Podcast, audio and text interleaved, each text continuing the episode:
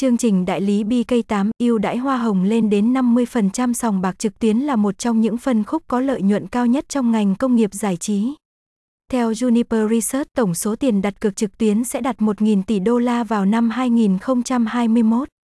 Một phần của số tiền này sẽ trở thành doanh thu của các chủ sòng bạc và phần còn lại sẽ thuộc về các thành viên của chương trình liên kết affiliate. Vậy làm thế nào để kiếm tiền trong lĩnh vực cờ bạc này và phải bắt đầu từ đâu?